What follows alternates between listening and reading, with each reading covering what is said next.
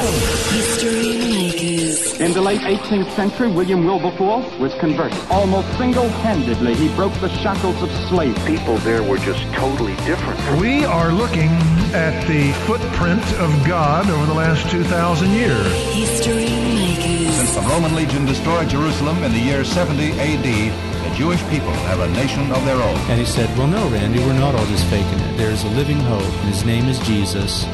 And I believe that that's really why you're here. Christ died for us. History Makers. Hi, and welcome to History Makers. I'm Matt Prater. Today, my guest is Ian Cook from Atmosphere Pictures. He's a TV producer, film director, you name it, he's done it. How you doing, mate? I'm good, good mate. How are you? Yeah, very good. Now, you and I have worked together on a few projects over the years with the uh, National Day of Prayer and Fasting, uh, making some documentaries, and uh, I've certainly uh, loved learning uh, about uh, what you do. Uh, let's find out uh, the man behind the camera. Uh, tell us a little bit about where you were born and raised.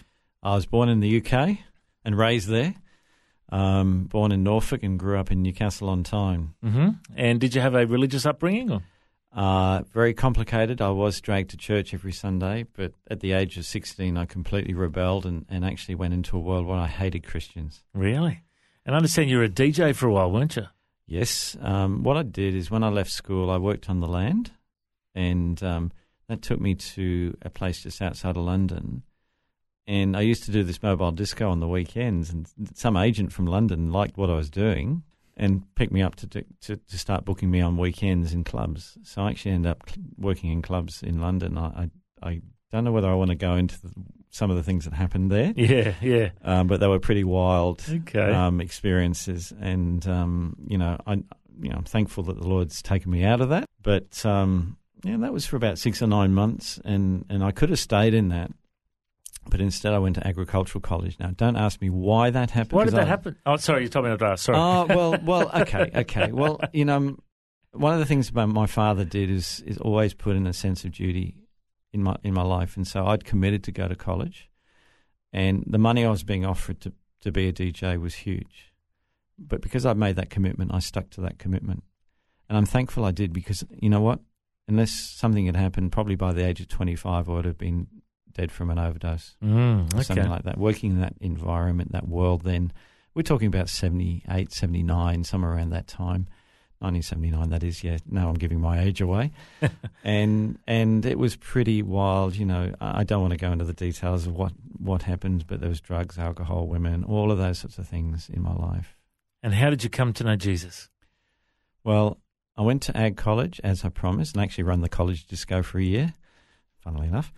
And, you know, I heard about this scholarship to come to Australia while I was there. And so I applied for it. And it was a national scholarship. And that's how I ended up coming here into Australia in 1980, it was.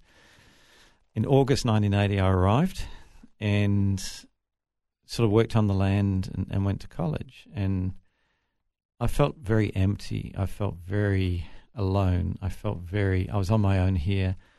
I felt very victimized at college because I was a pommie and they didn't like pommies much, these boys from the, from the land.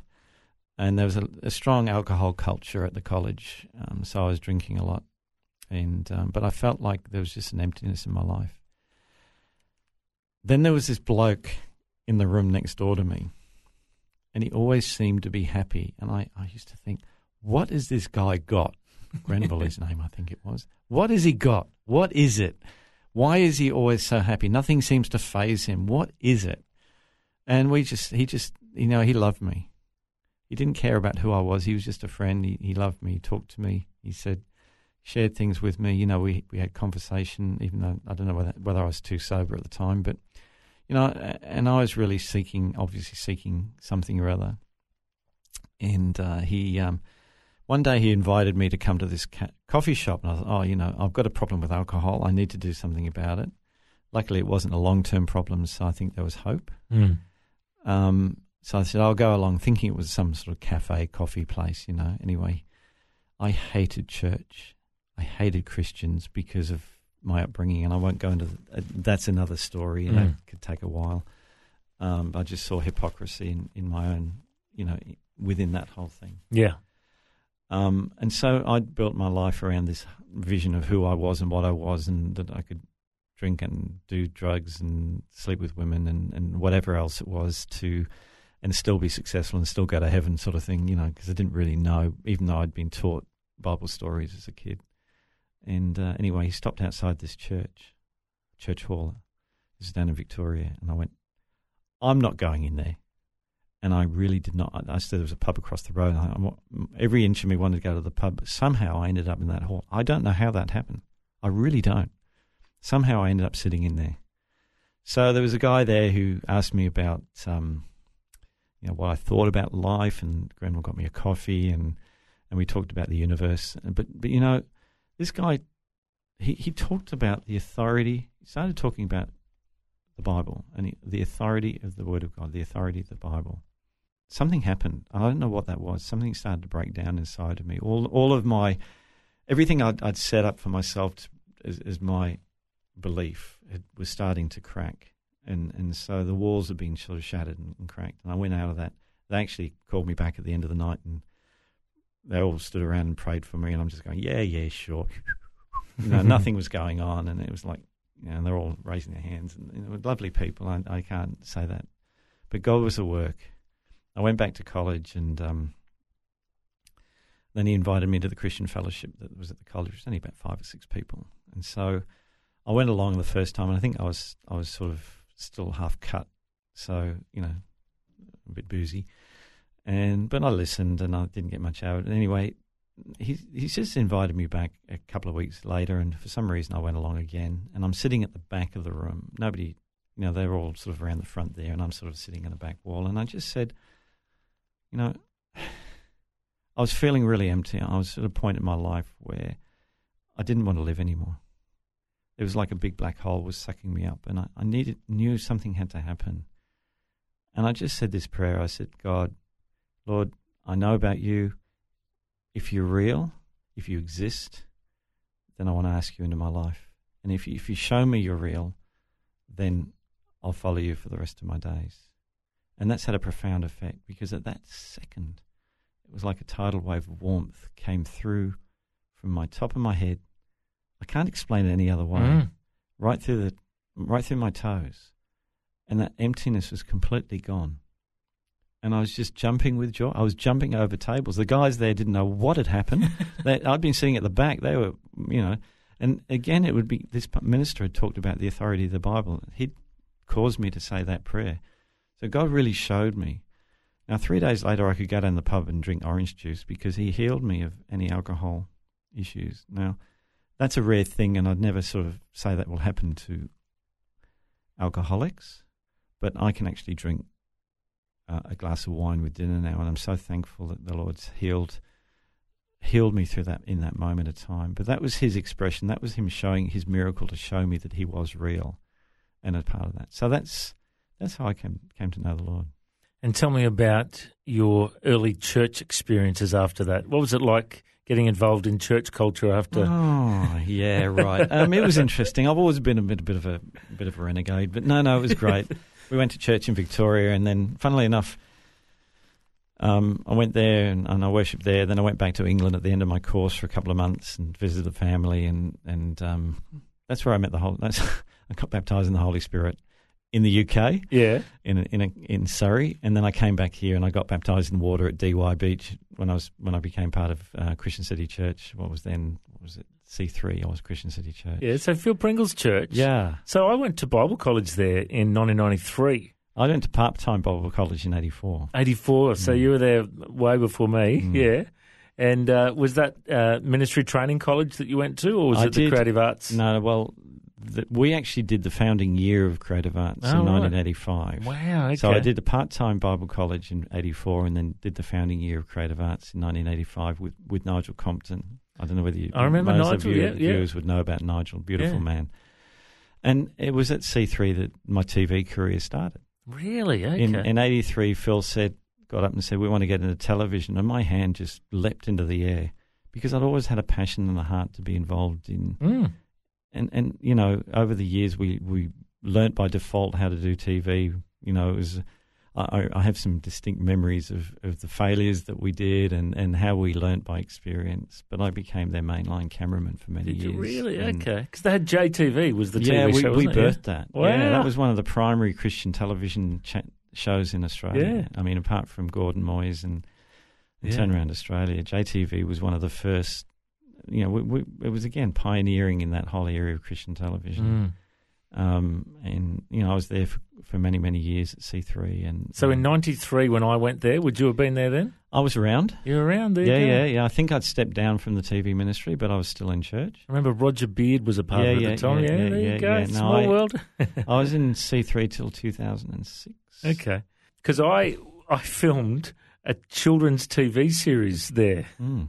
First time, that was my first ever. Well, I'd done a little bit in Coffs Harbour when I was growing up, but I filmed it there. And I remember thinking, oh, I'd love to do more media, you know? It really Hmm. stirred my heart. And I love that their church had a focus on training up people Mm. in radio, in TV, in film, in acting, singing, dancing. Hmm. Churches should embrace the arts like that, shouldn't they? But not just in the Christian world, but actually training up people to go out into the mainstream. That's world. right. Come on. So, 88, I, I thought I was good enough. I did a couple of things in 87. I shot a, a TV commercial and um, did a little corporate job, and, and that worked out pretty well. Mm. So I went out freelance as a cameraman in 88 and um, into the industry and bought some gear and, and uh, you know, just it's been a journey. Um, we, we, well, I used to do, did a lot of work for Channel 10 in, in Seven, a little bit for Seven and the ABC, and a lot of corporate work during that time. Mm-hmm. And then we started a production business in the early 90s called Vision Mix, and that was really mainly doing corporate work, but I did a lot of um, stuff again for um, Channel 10 over those years. And I, I, shifted from being a cameraman to more of producing and.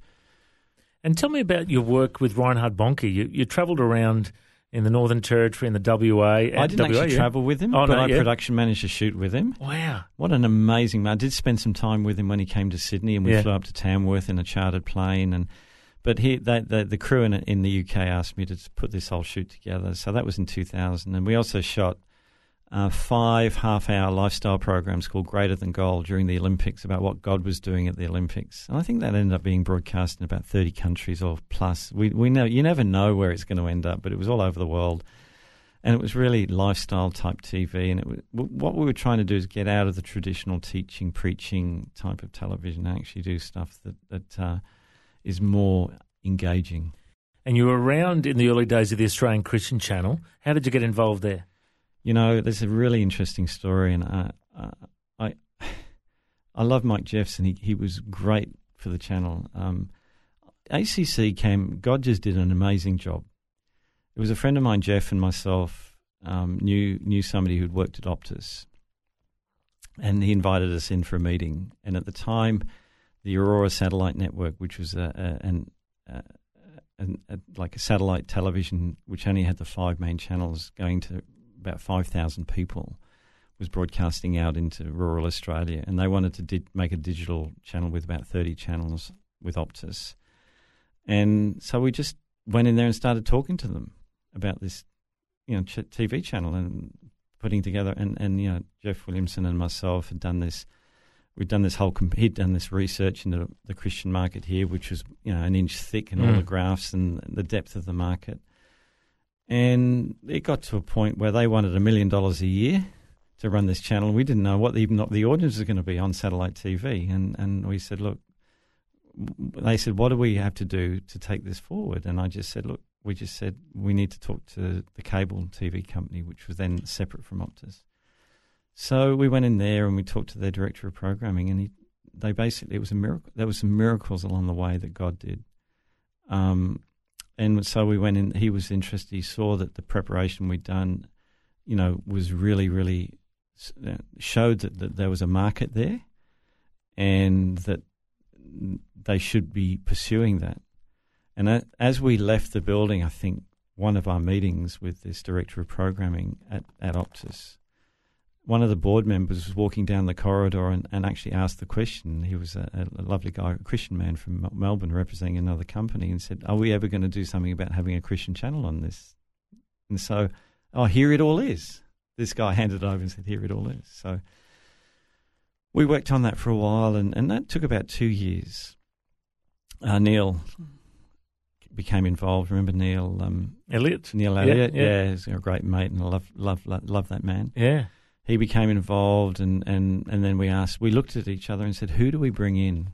Who who should run this channel? Who should do this channel? And Mike Jeff's name came up because he he, he is perfectly positioned. And one of the key elements is with Optus, they wanted us to keep this channel completely independent. It couldn't be attached to any church denomination or group or anything like that. So we had to keep it outside of um, any of the denomination, any of the churches.